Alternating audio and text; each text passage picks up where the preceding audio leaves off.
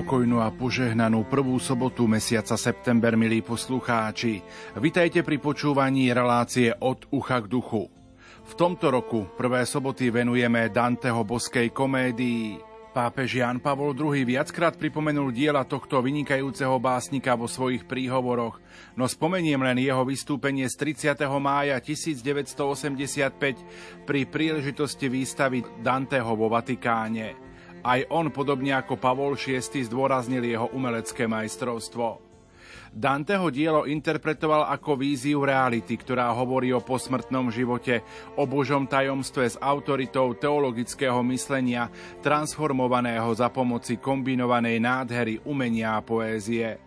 Pápež sa potom zvlášť venoval analýze kľúčového pojmu Danteho diela, prekročiť čisto ľudské – to bol Danteho najvyšší cieľ, zaistiť, aby bremeno toho, čo je ľudské, nezničilo boské, ktoré je v nás, ale aby ani veľkosť boského nezrušila hodnotu toho ľudského. Preto básnik správne interpretuje svoju osobnú históriu aj históriu celého ľudstva na základe teologického kľúča.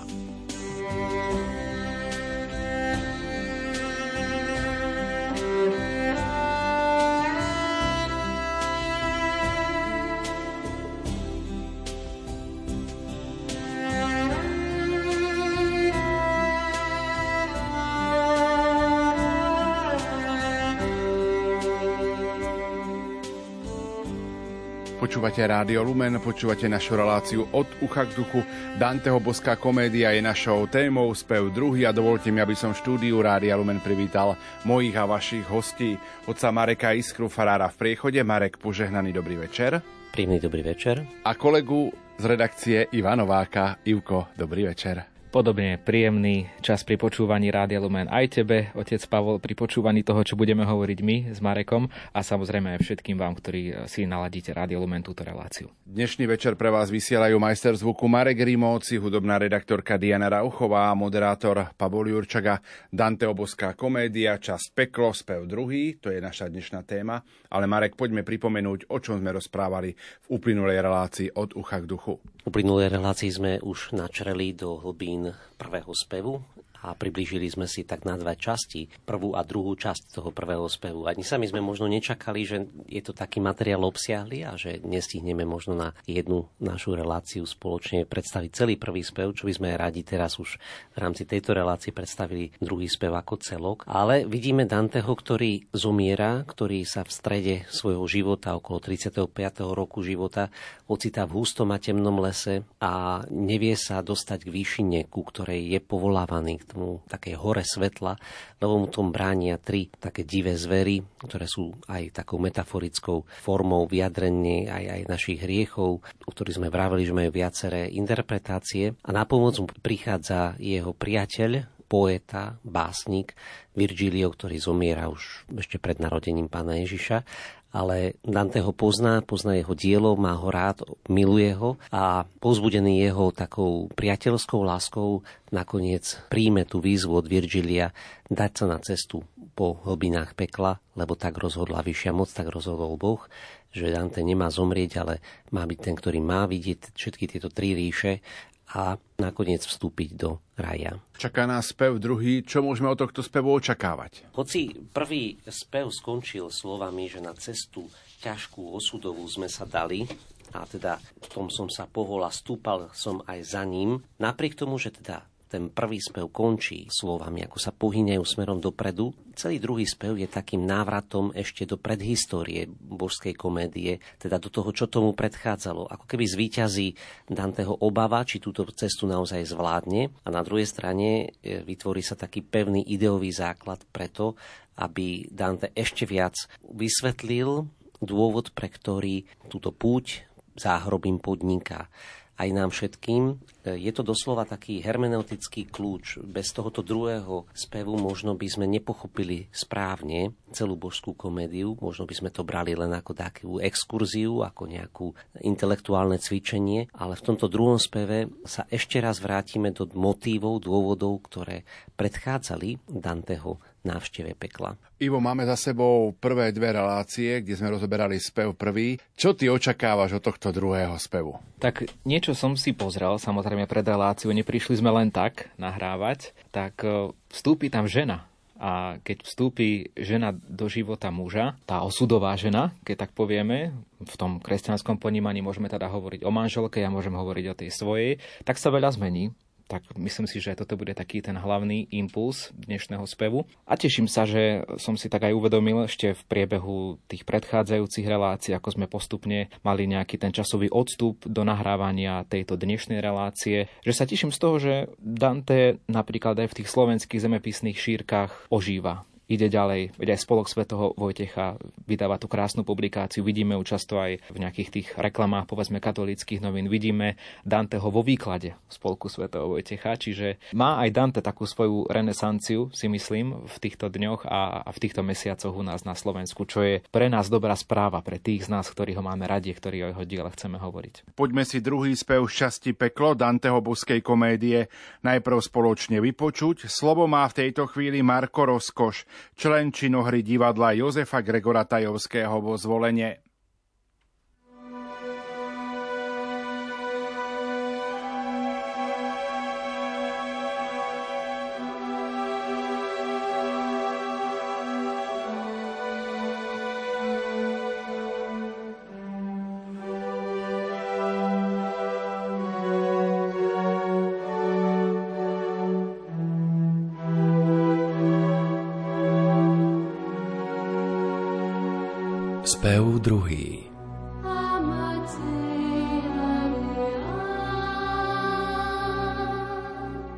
Deň zberal sa a obzor temnejúci po celej zemi snímal ťarchy zo dňa žijúcim tvorom. Len ja, hrôzou mrúci, ja chystal som sa vyčerpať až do dna, jak úzkosti, tak útrapitej púte, ju vyrozpráva pamäť vierohodná. O múzy, tu mi na pomoci buďte. Um vznešený, o myseľ, tu sa videl zo zástupov a vznes sa na perute. Započal som. Chcem básnik, aby videl a zvážil, či mám úsilie dosť mocné podstúpiť cestu do osudných sídel. Silviov rodič iba výnimočne, ako sám vravíš s telom smrteľníka, v posmrtnom svete skutočne sa odstne. Ak tú česť prijal z ruky protivníka všetkého zla, keď vieme, že bol vodcom, i aký osoch z jeho cesty vzniká, nie je to tu vlastne uvažovať o čom. Veď pre Rím sám i ríšu jeho šíru mu v ríši nebies určili byť otcom. Z toho a z tejto vraviac pravdu číru mala raz predsa povstať svetá bašta, čo sídlom Petra dobila si chýru. Veď tam, a ty ho s chválou posielaš ta, víťazstvo oné vopred sa mu hlása, v ktorom je podklad pápežského plášťa. Tam vyvolená nádoba šla zasa načerpať síl a upevniť tú vieru, v nej začína i stvrdzuje sa spása. Prečo však ja? Kto púšťa ma v tú sféru? Nie Eneas, nie Pavol som. A javím sa sotva komu hodným tej cti, veru. Ak vypravím sa k oným miestam tmavým, budem si možno počínať jak blázon. Si múdry, lepšie chápeš ma, než vravím. A ako ten, čo rozmyslel si razom a nechá cieľ, hod za ním prv sa chápal, až potom v mysli blúdi krížom krážom, tak som i ja v tej temnej stráni tápal, keď v duchu som už vzdal sa podujatia a celkom zdusil počiatočný zápal. Ak duch môj teraz dobre poníma ťa, veľkodušného tieň mi odpovedá, je tvoja duša s babelosťou jatá. Človeku ona neraz stúpať nedá za čestným cieľom, lebo tak ho schváti, jak vyľakané zviera tôňa bledá. Nuž čuj, nech bázeň z duše vyprchá ti. Prečo som sa ťa ujal v utrpení, i čo som čul, a čo ti vieru vráti. Vstúpila tam, kde my sme v rozocnení, blažená pani, krásna tak, že ja som hneď o rozkaz ju prosil očarený. Plápolal jej oči hviezdnym jasom, keď sa mi nežne privravela ona anielsky sladkým, prelahodným hlasom. O Mantuan, o duša bezúhonná, jej sláva stále na svete len vzrastá i bude rásť, až svet kým nedokoná. Môj priateľ, žiaľ, že nie i priateľ šťastia, na pustej pláni s hrôzou späť sa vrátil, keď strašný zver mu priamu cestu zastal. Bá zo správ v nebi taký strach ma schvátil, že prineskoro s celým podujatím prichádzam sem, bo celkom sa už stratil. Ozdobným slovom, svojim slovom zlatým a so všetkým, čo treba z oných planín, pomôž mu tak, že poteším sa nad tým. Ja, Beatriče, posielam ťa za ním. Z sem idem, kam chcem naspäť hore. Láska ma pohla. Prichodím s jej prianím. Pred pánom zas až zastanem si v zbore, často ťa budem chváliť za zásluhy. Tu pokročil som ja zas v rozhovore. O, pani cnosti, ktorou človek púhy i ľudstvo celé presahovať stačí nebeský svet, čo najmenšie má kruhy, až natoľko tvoj rozkaz sa mi páči, že by sa spln už zdal mi pri neskorej. Viac nemusíš mi prianie vravieť v plači. Povedz však, prečo medzi biedne tvory sa neobávaš zostúpiť z tej diale, kam chce duch späť, až celý túžbou horí. Keď už chceš vedieť všetko dokonale, poviem ti teda nakrátko a presne, Prečo strach nemám z tejto vašej pále? Len veci tie sú zdrojom hrôza tiesne, z nich žiaľ a bieda na iného ľahne. Inakšie nie, bo vôbec nie sú desné. Bohu buď vďaka, taká som, že v bahne najťažších bied sa nič ma nedotýka a plameň týchto miest ma nezasiahne. V nebi je pani spanilá, čo vzliká a nad tým pádom tak jej slzy kanú, že zmierňuje tým ortieľ previnníka. Tá zavolala na Luciu pannu. Verný tvoj mrie, mrie jeho duša skleslá. Potež mi ho a vezmi pod ochranu. A nepriateľka krutosti sa zniesla na oné miesto zvestovať mi správu, kde spolu s dávnou Ráchel máme kreslá. Či Beatriče, Božiu chválu pravú, Nezaujíma ten, kto z celej sily ľúbil ju tak, až vymanil sa z davu? Nepočuješ, jak úzkostlivo kvíli, nevidíš, ako tonie v nebezpečí, v prívale prúčom, ako morské víry. Nikto a nikdy nepoznal spech väčší pre prospech svoj, či aby škode vyhol, než ja len čo som počula tie reči. Z blažených sídel duch môj hneď sa zdvihol, zveriť sa tvojmu ctihodnému slovu, čo teba ctí, i tých, čo počúvli ho. Silou tých slov, čo na pomoc ma zovú, keď žiarným zrakom v slzách na mňa vzhliadla, na cestu bol som povzbudený znovu. I prišiel som, jak na srdce mi kládla, a zbavil som ťa nebezpečnej šelmy, čo v priamu cestu k vrchu sa ti vkradla. Prečo sa teda obávaš tak veľmi? Prečo tvoj duch sa z bázne nevymaní? Prečo sa ľaká pred veľkými cieľmi, keď troje takých požehnaných paní nad tebou bedlí na nebeskom dvore a dobro núka ti?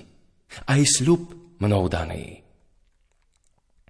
Tak ako kvety nočným mrazom choré sa zatvoria, no len ich slnko zbieli, rozvinú sa a celé vystrú hore, tak som i ja vstal premenený celý, a taká mužnosť v srdce sa mi vliala, že započal som ako človek smelý. O, milosrdná, čo mi pomáhala. Ty láskavý, čo hneď a bez meškania poslúchol spravdu, ktorú znať ti dala.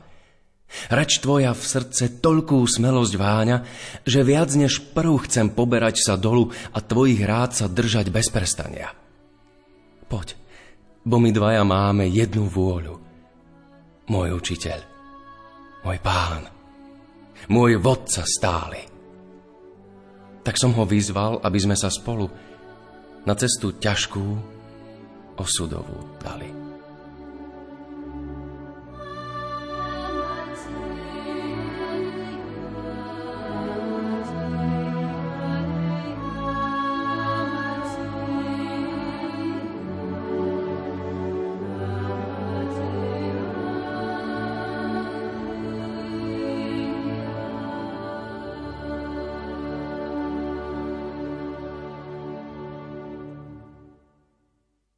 Počúvate Rádio Lumen, počúvate našu reláciu od ucha k duchu. Rozoberáme na pokračovanie Danteho boskú komédiu. Konkrétne dnes večer je to druhý spev časti Peklo. Našimi hostiami sú Marek Iskra, farár v priechode a kolega Ivo Novák. No tak zahlbme sa spoločne do druhého spevu. Budem postupne čítať jednotlivé verše a spoločne ich budeme rozoberať. Deň zberal sa a obzor temnejúci, po celej zemi snímal ťarchy zo dňa, žijúcim tvorom len ja, hrôzou mrúci. Je to prvá tercína, ktorú som zacitoval prvom speve prvá tercina začínala tým obrazom džungle. Máme za sebou už prvý spev a vlastne teraz máme pred sebou kus rozprávania a aj v tej súčasnej prvej tercine druhého spevu Dante začína poeticky. Opisuje nielen tak e, prozaicky, tak, tak e, že bola tma a možno povie, že o dve hodiny neskôr, alebo už som sa zberal a chcel som odísť, ale povie to tak poeticky. Deň zberal sa, a úzor temnúci po celej zemi snímal ťarchy zo dňa žijúcim tvorom a ja hrôzor múci. Hej, žijúce tvory to nie sú len zvieratá, sú to všetky živé bytosti, ktoré boli stvorené s dušou, teda anima, anime s dušou. Tak poezii to nie je ako v próze. Tu ako keby sme vstupovali do nového kontinentu, na novú planetu, ktorú sme nikdy nevideli. A ja si myslím, že poézia aj v súčasnej dobe má jednu obrovskú moc a síce, že trošku nás pribrzdiť. Hej, že žijeme veľmi rýchlo, žijeme tak, že každý si možno už ani si nevoláme. Mladí si posielajú hlasové odkazy a tie si potom počúvajú s dvojnásobnou rýchlosťou a čítame iba nadpisy správ. A poézia má, má šancu osloviť naše srdce a povedať za tými slovami ešte hĺbšie posolstvo. Počúvaj. A teda vytvoriť si čas a vhlbiť sa do poézie, to je veľmi dôležité pre každého človeka. A vstúpiť do príbehu. Ako poézia má moc urobiť súčasťou toho príbehu aj nás. Nechce nás len informovať, chce vstúpiť do nášho srdca, chce nás formovať. A existuje jedna židovská anekdota, ktorú na tomto mieste aj, aj Roberto Benini spomína, ktorý robí výklady k tejto božskej komédii už, už roky. A tá, tá anekdota hovorí, že istý chlap stratil lás kľúče od svojho bytu, od svojho domu a tak začal pred vchodom pod pouličnou lampou hľadať svoje kľúče. No a istý sused ho videl zo svojho balkóna a pýta sa ho, čo tu robíš? A on mu odpovedá, hľadám kľúče. A kde si ich stratil? Hej, tam ďalej v lese. A prečo ich hľadáš tu pod lampou? No lebo tu je vidno a tam je tma. Hoci tento príbeh sa zdá tak trochu ako vtip, je možno aj taký trošku jednoduchší. Predsa len je to antický taký hebrejský príbeh, ktorý hovorí o tom, že ak niekto stratí kľúč, a kľúč je aj symbolom všetkých symbolov, významov sveta.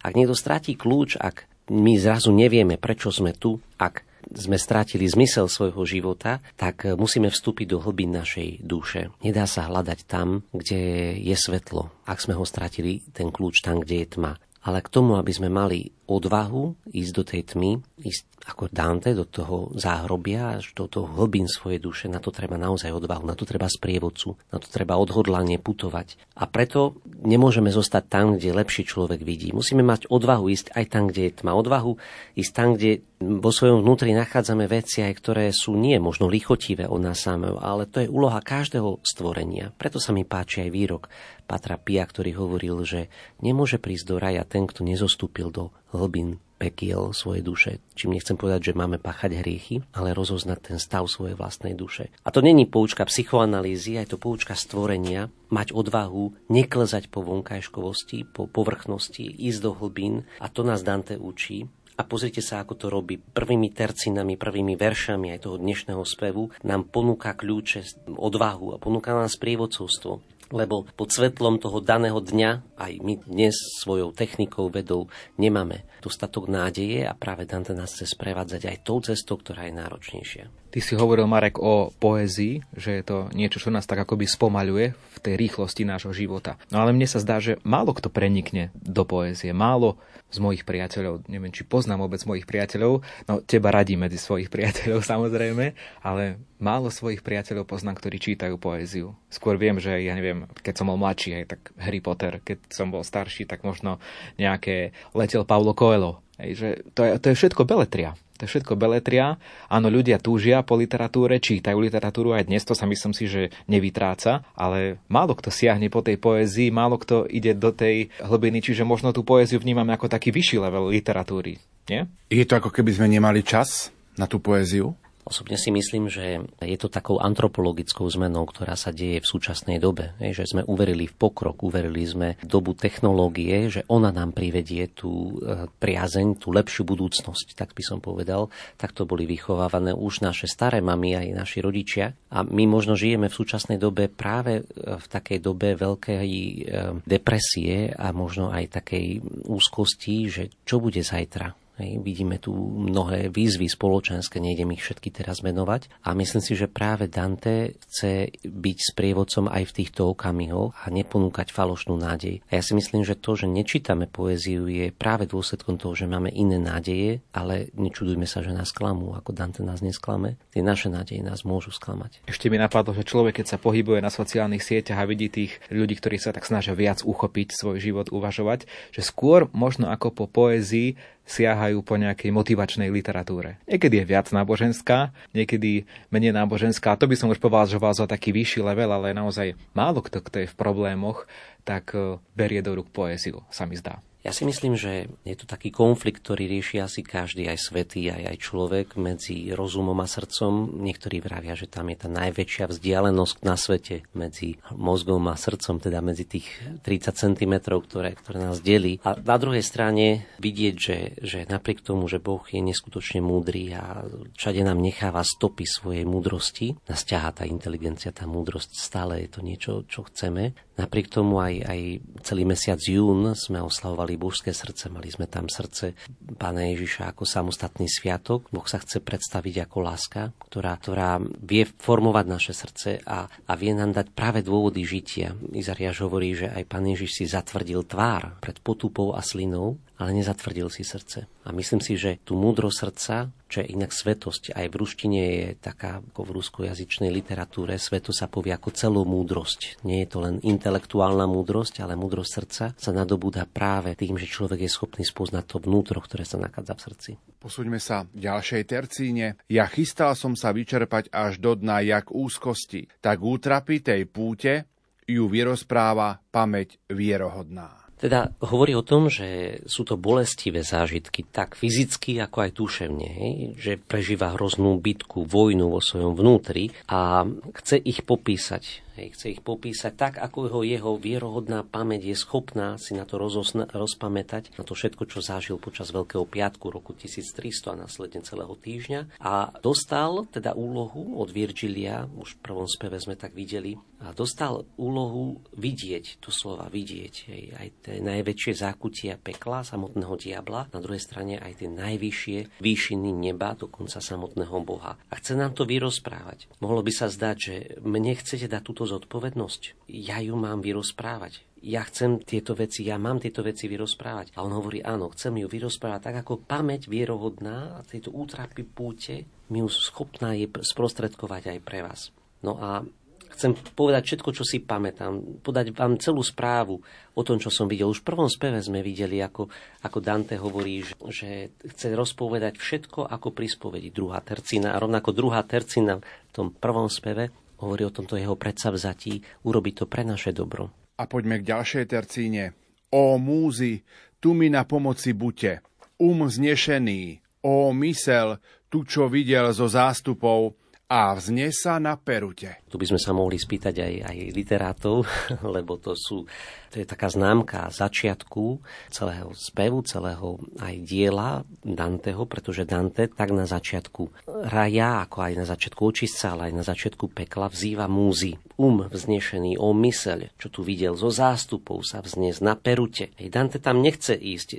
Virgilio povedal, áno, poďme, pretože jeho priateľ chce ho vyslobodiť z týchto šeliem, ale vie o tom, že on na to nemá. A tak vzýva Dante istou formou aj múzy, vzýva aj všetku tú múdrosť antiky, vzýva aj celé, celú tradíciu histórie. Možno niektorí vnímajú, že, že Dante sa, počul som takú reflexiu, že Dante sa ako keby modlí k falošným božstvám. Na druhej strane, čo je výnimočné na Dantem? On dokáže urobiť presah, on dokáže spojiť celú antiku, celú predhistóriu aj starého zákona, možno aj, aj antických greckých mýtov s kresťanským posolstvom nevylučuje ho, ne, nenadradzuje sa, ale spája všetko, čo je v tom pravdivé, spája a vzýva ho práve v tejto tercej, tretej verše, vzýva všetku pravdu, všetko pravdivé, čo bolo v histórii ľudstva, aby bolo na pomoci pri opísaní reality, ktorá nasleduje v nasledujúcich veršoch.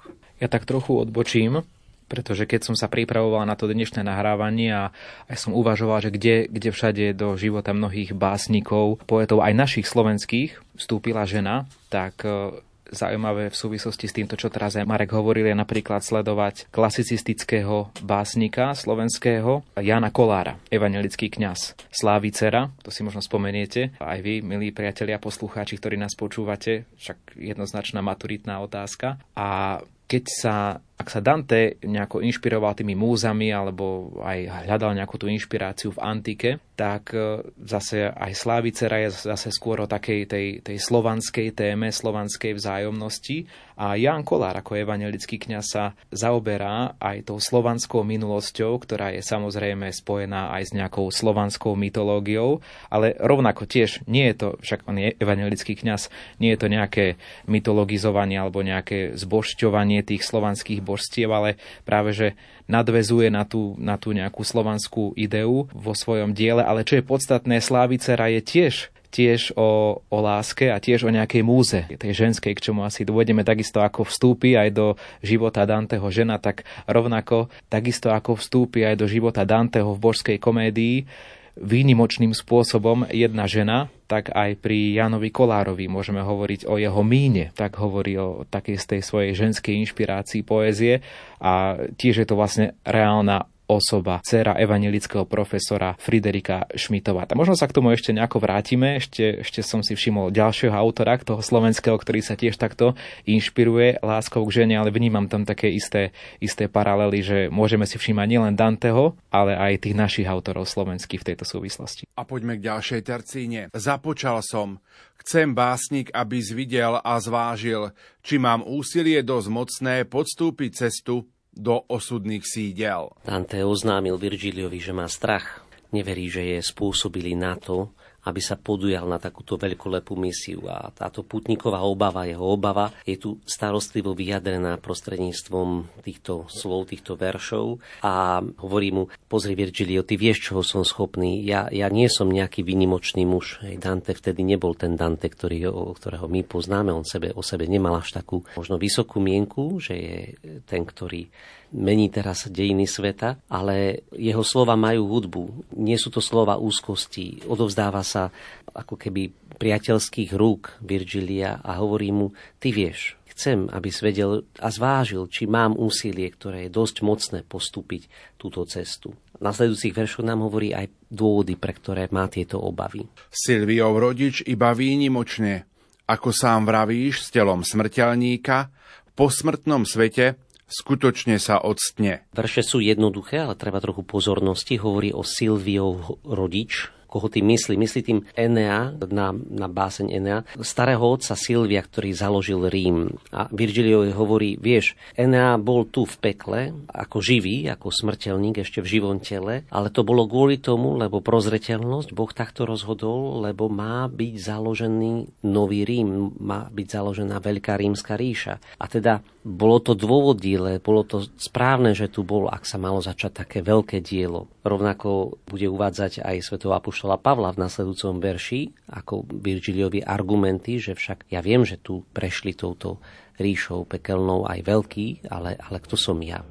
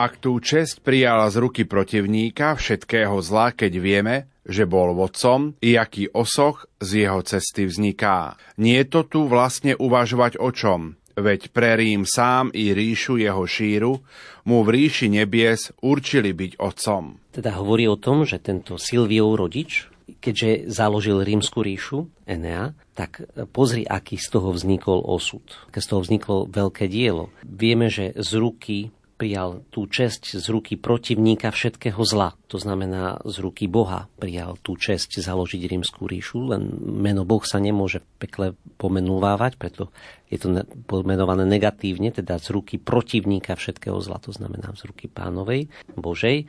A keď Boh rozhodol, že Rím musí byť ríšou, čo sa nakoniec stalo aj, aj sídlom pápežstva, tak nie je hodné ľudskému intelektu uvažovať o takýchto veciach, že či ísť do pekelných brán alebo nie. Ale ak Boh o tom rozhodol, že má Rím vzniknúť, že tam má byť sídlo cisára, neskôr sídlo pápežov, tak to je skutočný dôvod na to, aby Enea prešiel všetkými tromi ríšami a bol ako keby tým základným kameňom, ktorý je položený naozaj hlboko, naozaj na pevných základoch. A teda on sa odvoláva, že vie, že takéto skutočnosti sú tu, ale čo teraz sa má diať? Hadam, nie je to isté. Z toho a z tejto vraviac pravdu číru, mala raz predsa postať svetá bašta, čo sídlom Petra dobila si chýru.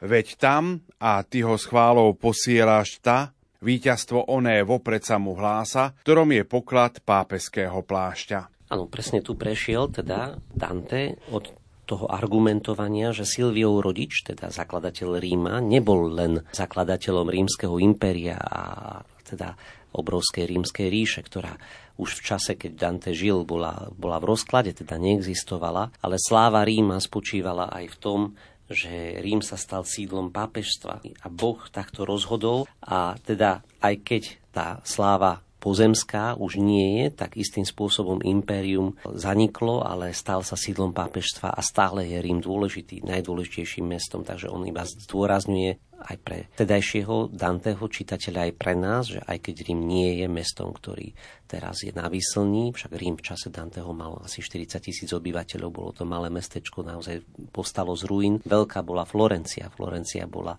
miestom, kde, kde prekvitala kultúra a teda mohol povedať, že my sme tu nástupnícky, ale Dante pekne hovorí, že Rím je stále dôležitý, lebo je sídlom pápežstva.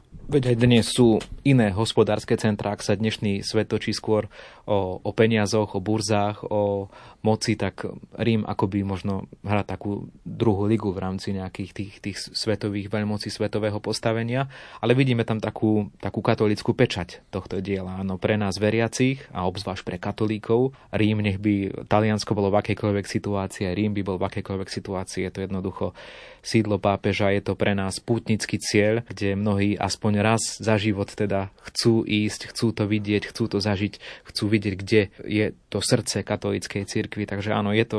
Rím bol dôležitý aj v čase Danteho, aj v tom čase dnešnom, nech je na tom akokoľvek. A je zaujímavé, že práve aj na tomto vidíme tú skutočnosť a tú nemeniteľnosť cirkvi, kde pán Ježiš povedal Petrovi, ty si Peter, a na tejto skale postavím svoju církev a brány pekelné ju nepremôžu. Čo povieš, Marek? My, keď prídeme na námestie svätého Petra, tak vidíme pred sebou chrám svätého Petra, kde je hrob uložený, ale pred chrámom stojí aj socha svätého Pavla, ktorý je, zomrel takisto v Ríme, aj keď nie je pochovaný tam, kde je svätý Peter, je v druhej bazilike svätého Pavla. A o svetom Pavlovi teraz vraví práve, ktorý tiež teda v Ríme, hovorí, uh, hovorí Dante v nasledujúcej tercine.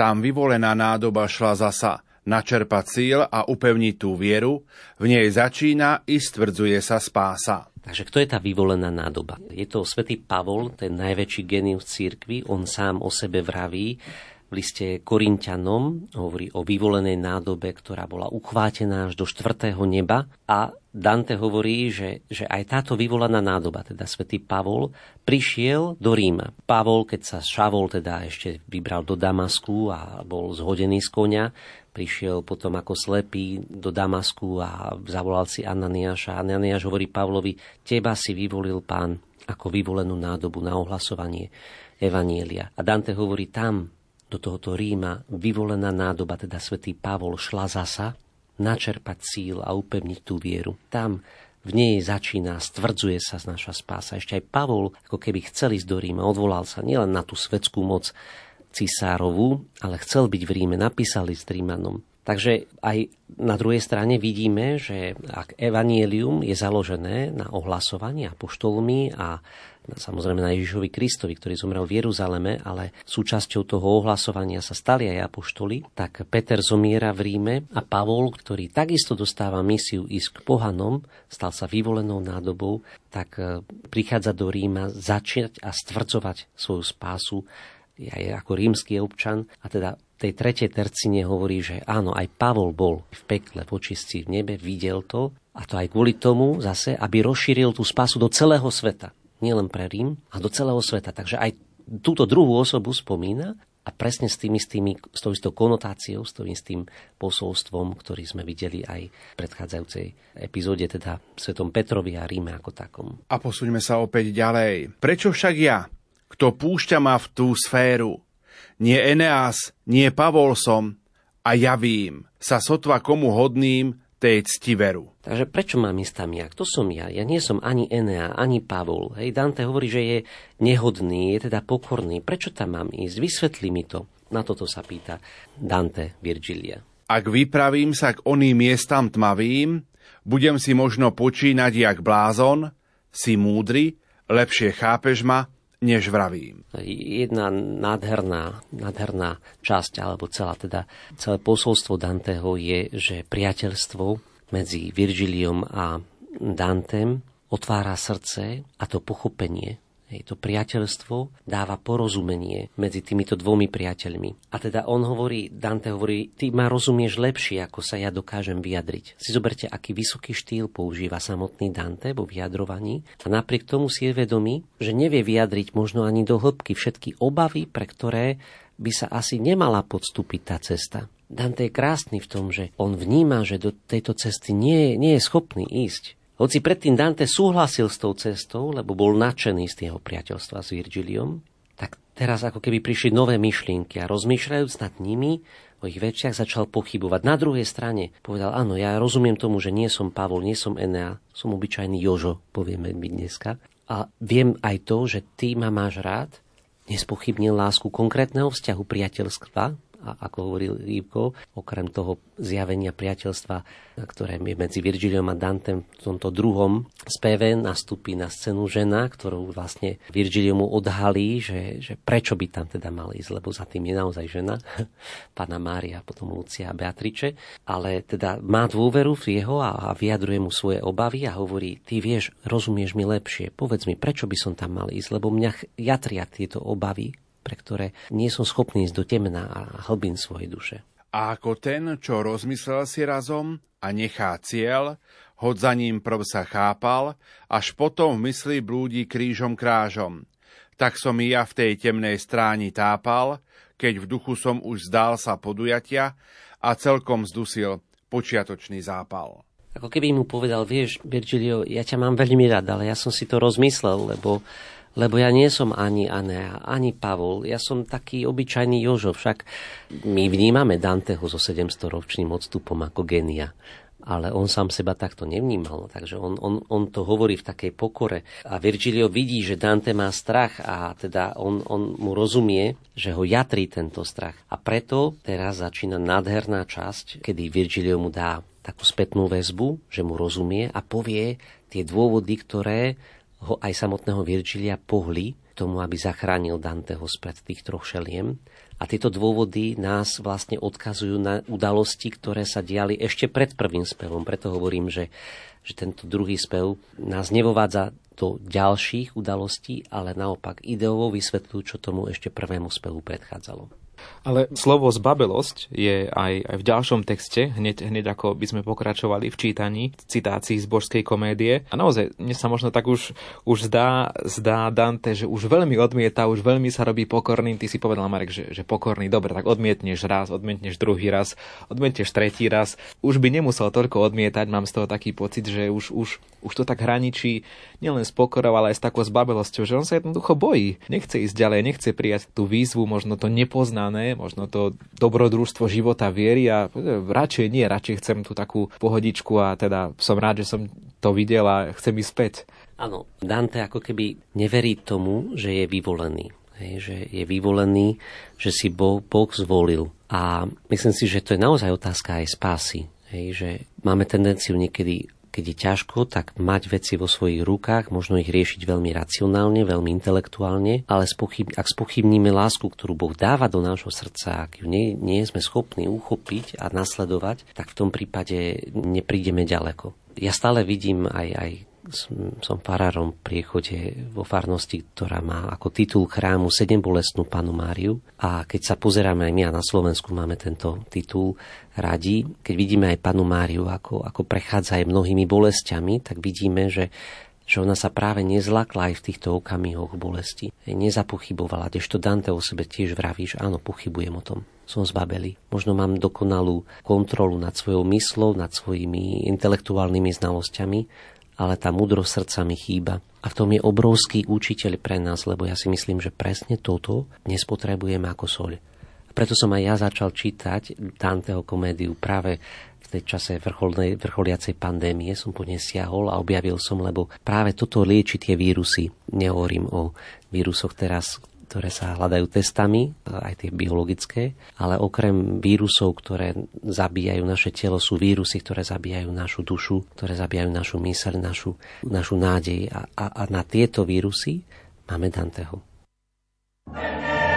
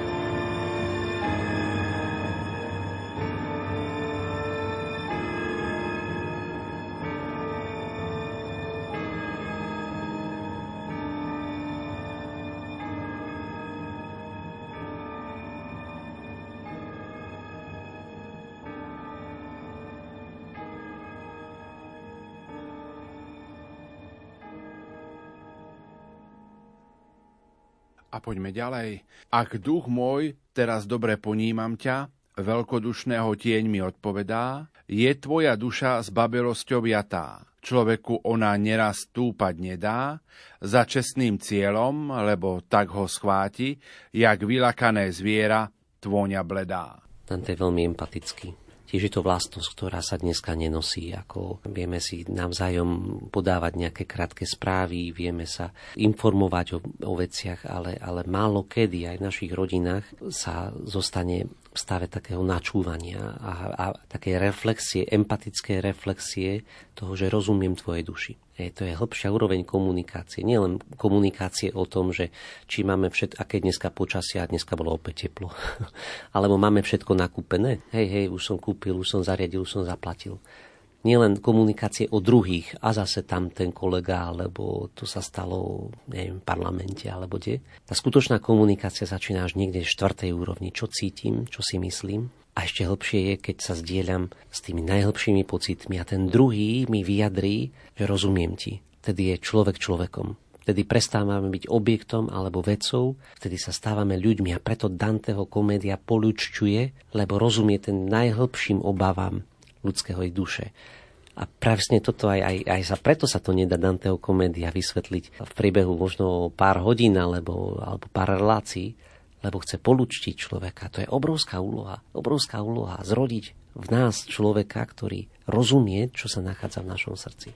Nuž čuj, nech bázen z duše vyprcháti, prečo som sa ťa ujal v utrpení, i čo som čul a čo ti vieru vráti. Vstúpila tam, kde my sme rozocnení, blažená pani, krásna tak, že ja som hneď o rozkaz ju prosil očarený. Tak nastupuje na scénu už avizovaná pani, krásna tak, že až teda ju Virgilio sám prosil o rozkaz, nádherný obraz. A teda Virgilio vníma empaticky, že Dante má strach, že ako vraví Ivko, je možno tak trochu aj zbabelý, že, že až je jatrený tým strachom. Virgilio mu empaticky povie, rozumiem ti, chápem, že čo ťa desí a povie mu dôvody, pre ktoré teda sa nemá bať. Povie mu dôvody, ktoré predchádzali aj tej jeho púti po tom drsnom a tmavom lese, ktoré sme počuli v prvom speve a hovorí, že teda nejaké stretnutie, ktoré mal Virgilio s nejakou pani,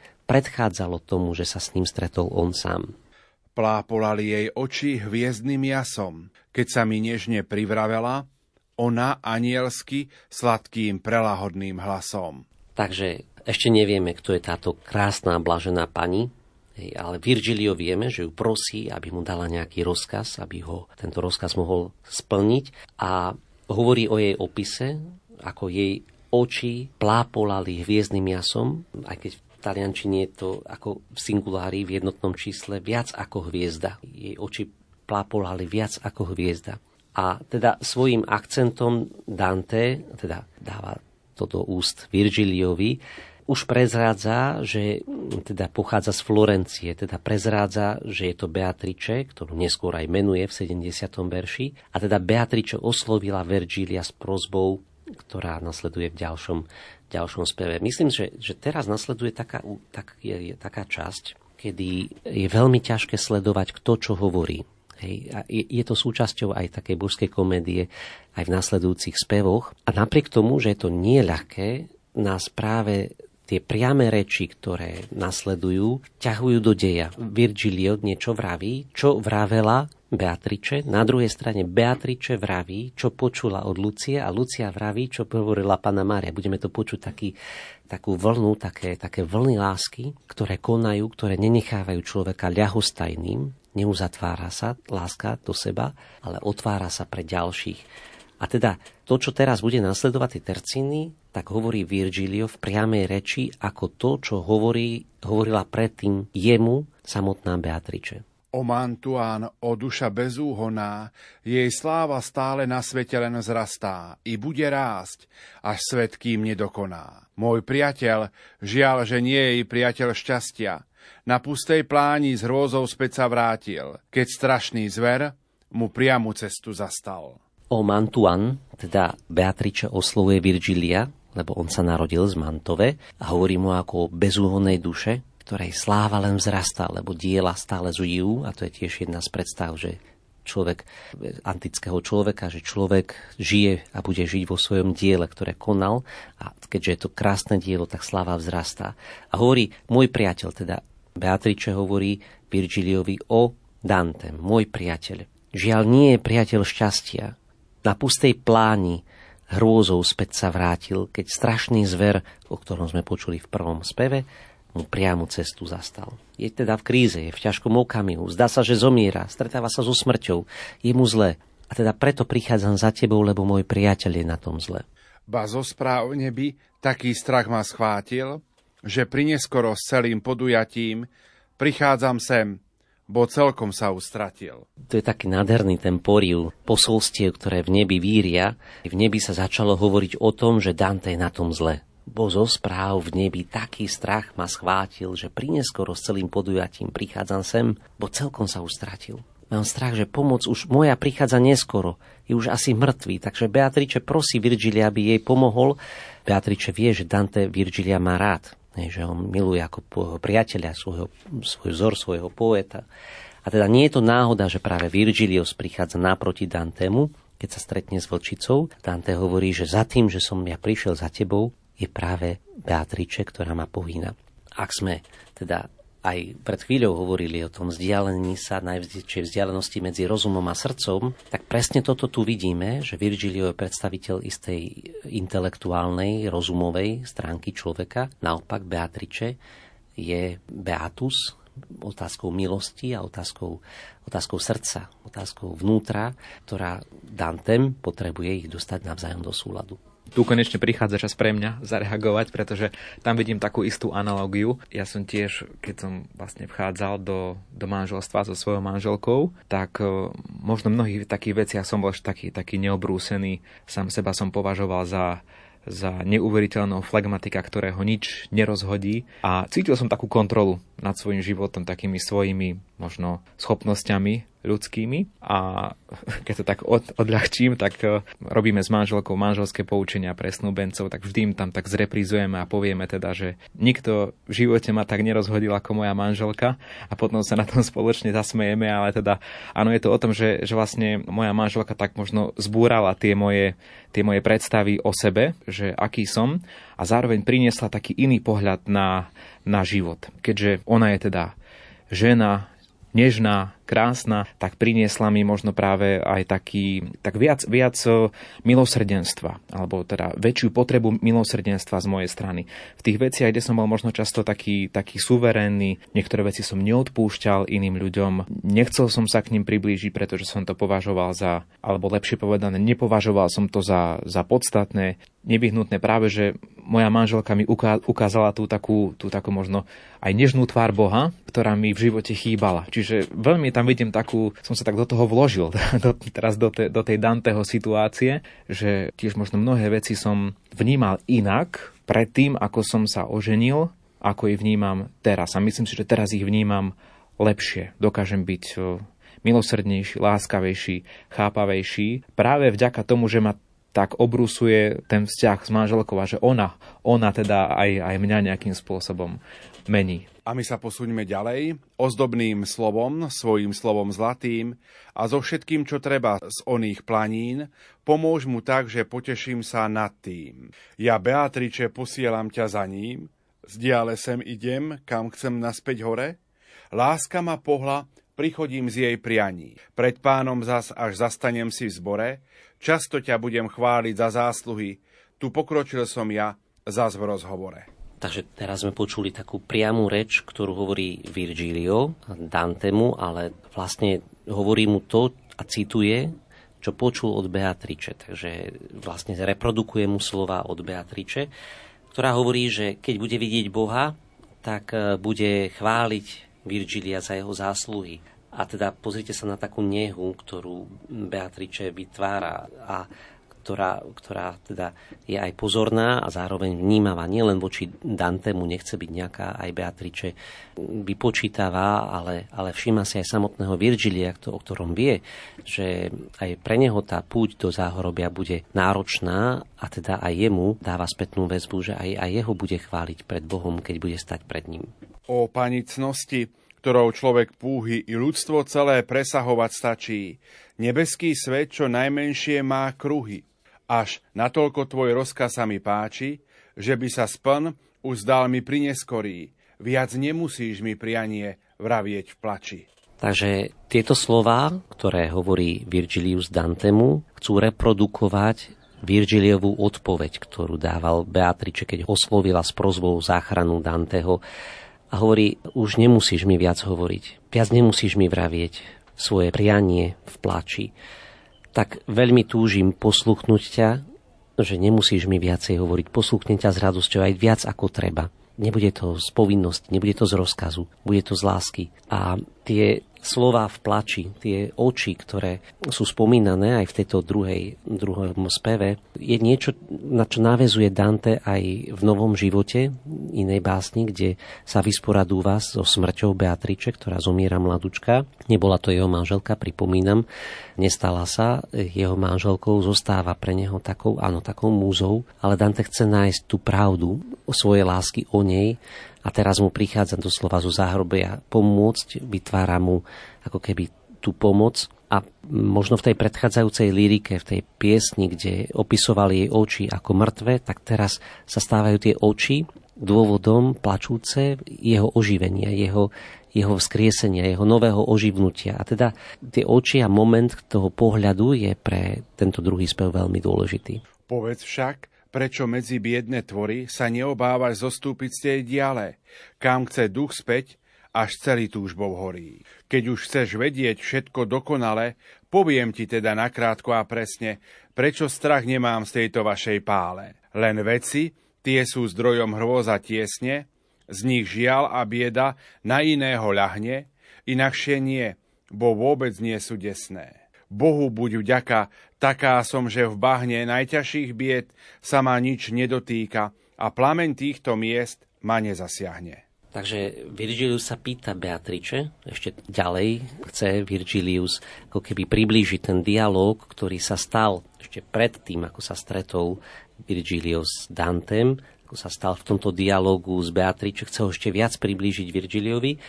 A teda Virgilius sa pýtal Beatrice, ako to, že ty, Beatrice, sa nemala strach zostúpiť sem do limba, zo samotného raja. A Beatrice hovorí Virgiliovi také famózne tercíny, ktoré sme práve počuli, že strach z toho zla musí mať a má ho predovšetkým a iba ten, kto robí zle. Ten, kto robí dobre, tak nemá strach zo zlých vecí. A to opäť vidíme aj na otázke mučenictva, otázke svetosti, že naozaj to nie je len otázka, že Pán Boh ma miluje a teda ochraňuje ma od všetkého zla, ale otázka mučenictva je, že Pán Boh ma miluje tak, že to zlo, ktoré ja zakusujem, a dokonca strata života, mi nemôže prestať zobrať lásku z môjho srdca. Mi nezoberie, nevytrhne, mi nevstúpi do môjho srdca. To vraví vlastne Lucia v tomto verši.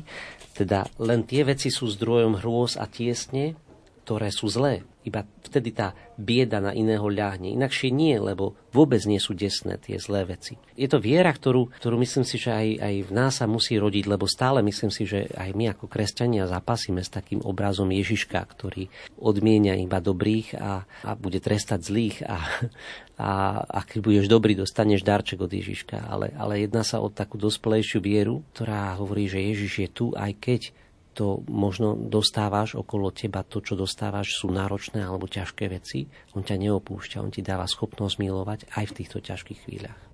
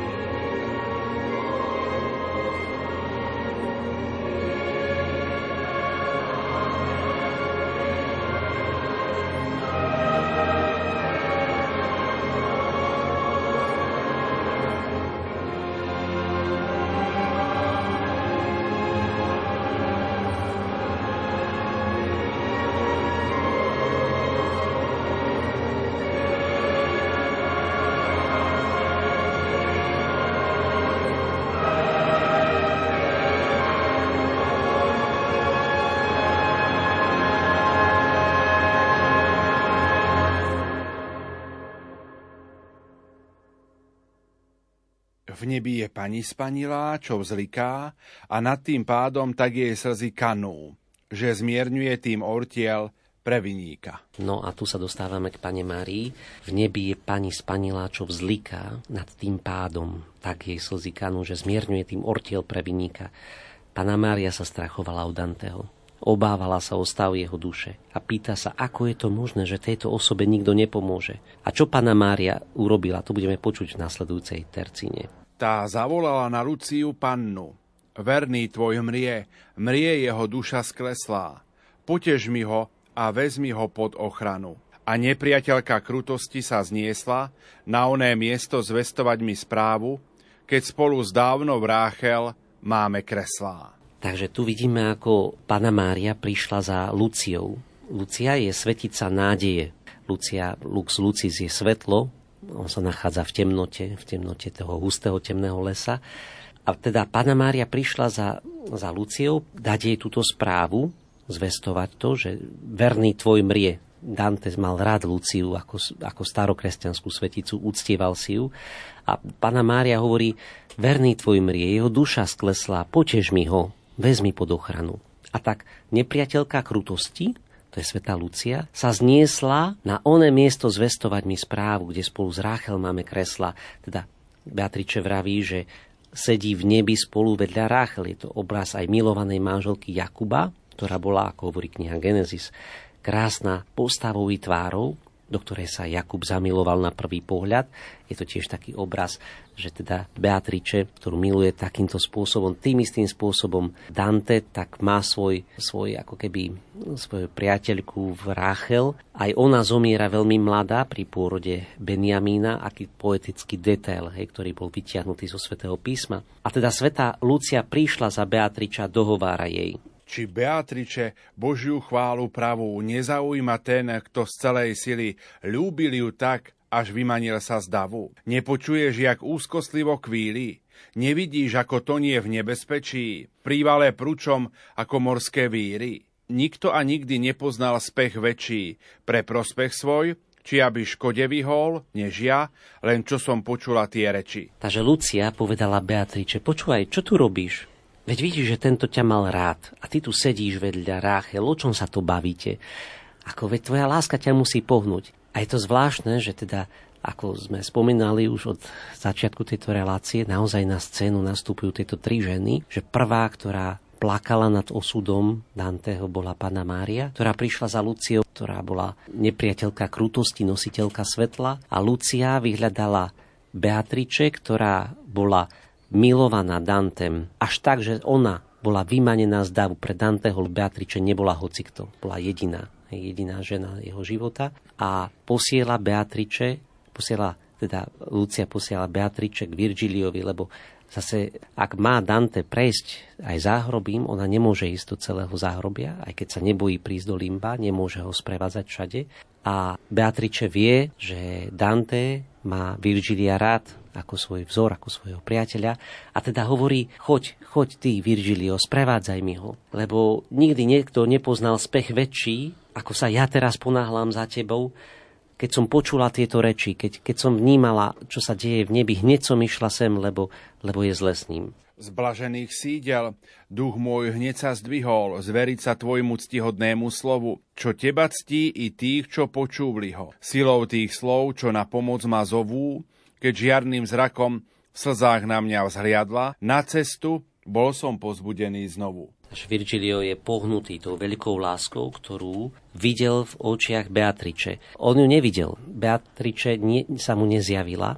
Tá prichádza na scénu a bude súčasťou až, až v ďalších kantikách, teda až, až očistci a, v raji.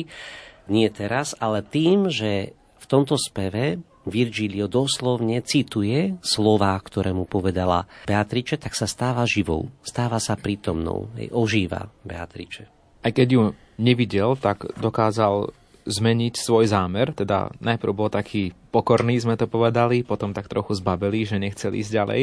Ale to mi tak pripomína trochu inú vec, opäť si dovolím tak odbočiť, že keď chodím nahrávať aj s mikrofónom Rádia Lumen na rôzne púte a vidím také rôzne manželské svedectva, tak často sa stretávame s tým takým fenoménom, že láska dokáže zmeniť aj taký poblúdený život mnohých, mnohých mužov. A teraz to akože nie je nejaká, nejaká fráza romantická, ale skôr sú to také svedectvá, kde naozaj určitý muž stretne svoju, svoju nazvime to Beatriče stretne svoju Beatriče, nejakú, nejakú svoju lásku a dokáže sa vymaniť napríklad z područia gamblerstva. Dokáže sa vymaniť z područia, ja neviem, drog alebo nejakej, nejakej závislosti. I kvôli tej svojej Beatriče v úvodzovkách alebo kvôli, kvôli tomu, že, že, že ju stretne, že vidí, že sa to oplatí, že ho pohýna niečo tak silné, ako je, ako je láska k nej, tak som počul naozaj asi XY milión svedectiev, ktoré boli o tomto, že mnohí muži dokázali výjsť z hlbokého, z hlbokého bahna, len vďaka tomu, že v tom videli zmysel, zmysel v tej láske. A my sa posuňme opäť ďalej. I prišiel som, jak na srdce mi kládla, a zbavil som ťa nebezpečnej šelmy, čo v priamu cestu k vrchu sa ti vkradla. Prečo sa teda obávaš tak veľmi? Prečo tvoj duch sa z nevymaní? Prečo sa ľaká pred veľkými cieľmi? Keď troje takých požehnaných paní na tebou bedlí na nebeskom dvore a dobro núka ti aj slub mnou daný? Takže Virgilio, jeho najlepší priateľ, mu hovorí, že tri ženy v nebi za neho orodovali, za neho prosili. Sú to nádherné verše a teda Virgilio odhaluje Dantemu, čo predchádzalo toho, tomu stretnutiu Danteho s Virgiliom, a keď to Dante počuje, tak mení svoj názor. Virgilio sa pýta, prečo sa teda tak veľmi obávaš, keď troje takých požehnaných paní, ako je Pana Mária, Sveta Lucia, Beatriče, nad tebou bedlí na nebeskom dvore a dobro núka ti aj sľub mnou daný, nemáš sa čoho obávať. Tak ako kvety nočným mrazom choré sa zatvoria, no len ich slnko zbieli, rozvinú sa a celé vystrú hore. Tak som i ja vstal premenený celý a taká mužnosť srdce sa mi vliala, že započal som ako človek smelý. Celý tento druhý spev je tak trošku o úteche. Nestretávame sa teda s Beatriče, ani ju nepočujeme hovoriť, pretože nie je prítomná v tomto časte božskej komédie, ale počujeme slová, ktoré Virgilio cituje a, a jej úlohou je potešiť tá útecha. Je to fascinujúce, lebo Beatrice vstupuje do komédie s prozbou, aby tretia osoba, teda Virgilio, poskytla útechu, hej, konzoláciu. Útechu, ktorú v minulosti bola jedinečným darom, lebo v minulosti bola jedinečným darom pre Danteho. A práve tento moment, kedy Dante počuje, vníma, že Boh sa stará, že on rozumie, že prichádza Virgilio, lebo za neho oroduje tá, ktorá mu spôsobila veľkú ránu na srdci, keď zomrela, tak prichádza teraz, aby ho utešila. To je pre Danteho nový zrod. To je úplne nový začiatok, kedy stál ako premenený, započal, nové odhodlanie dostal ako človek smelý. O milosrdná, čo mi pomáhala, Ty láskavý, čo hneď a bez meškania poslúchol spravdu, ktorú znati dala.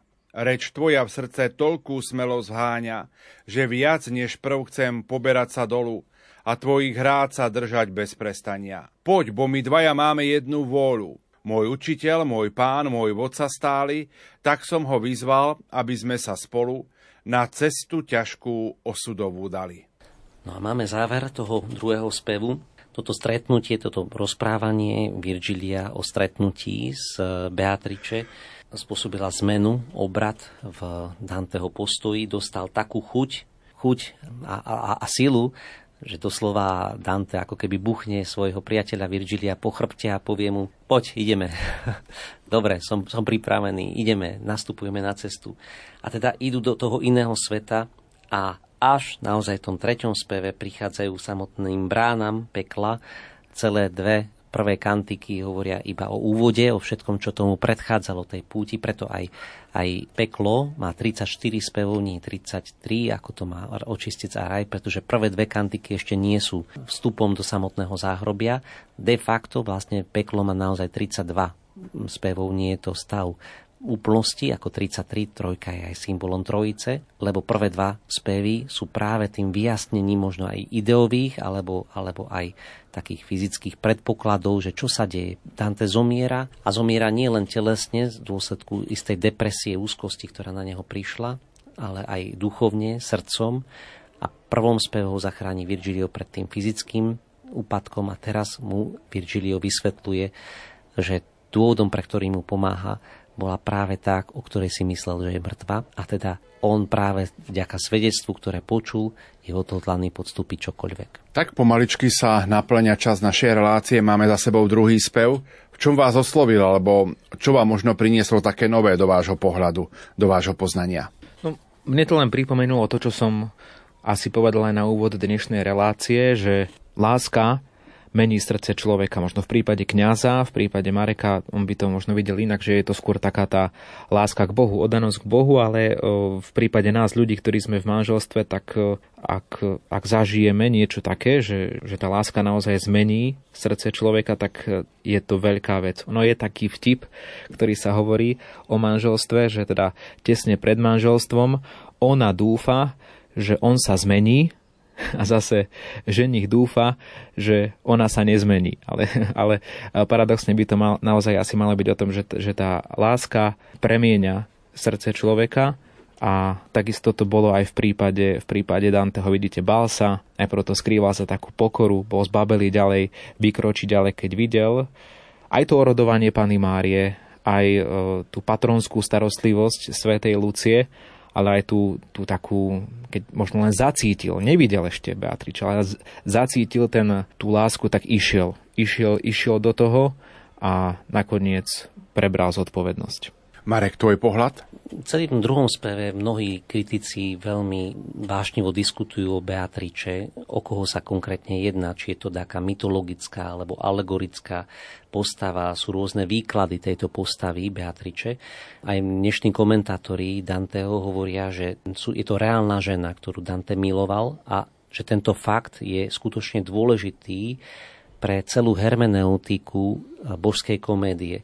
Totižto, ak sa nepochopí tá dynamika lásky muža a ženy, tak celé toto dielo môže nadobúdať úplne iný rozmer. A my na druhej strane aj máme list Sv. Apoštola Pavla, kde v liste Efezanom 5.32 hovorí, že tajomstvo lásky medzi mužom a ženou je veľké. Hovorím o láske medzi Kristom a církvou.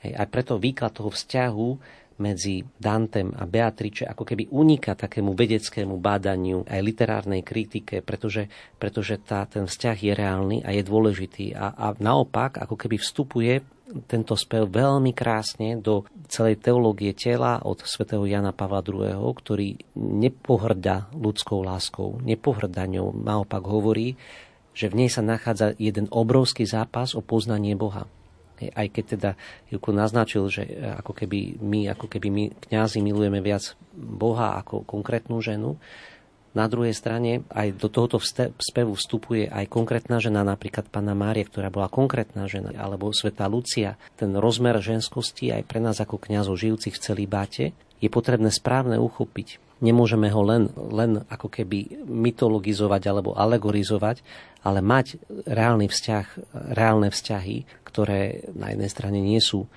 nie sú intimné, ako ani Dante nežil s e, Beatriče intimne, ale otvárajú cestu až k Bohu. Otvárajú cestu až k Bohu. Je istým kľúčom, ktorý nám ponúka aj Dante prejsť túto cestu, pretože e, áno, tadeto sa dá prísť až k pravému poznaniu Boha. Ak túto, a tento moment vzťahu medzi Dante a Beatriče opomenieme ako reálny vzťah, ktorý možno nepriniesol so sebou manželstvo a, a plnosť a života v sviatosti manželstva, ale, ale privádza k niečomu, čo je veľké, tak stratíme veľmi veľa z pochopenia Danteho božského, božskej komédie. Stratíme možno práve tú základnú dynamiku, ktorá na pozadí božskej komédie zostáva. Viac sa do dnešnej relácie nezmestilo. Mojimi a vašimi hostiami boli Marek Iskra, farár v priechode a kolega z redakcie Ivo Novák. Za pozornosť vám tejto chvíli ďakujú majster zvuku Marek Rimovci, hudobná redaktorka Diana Rauchová a moderátor Pavol Jurčaga. Do počutia a dobrú noc.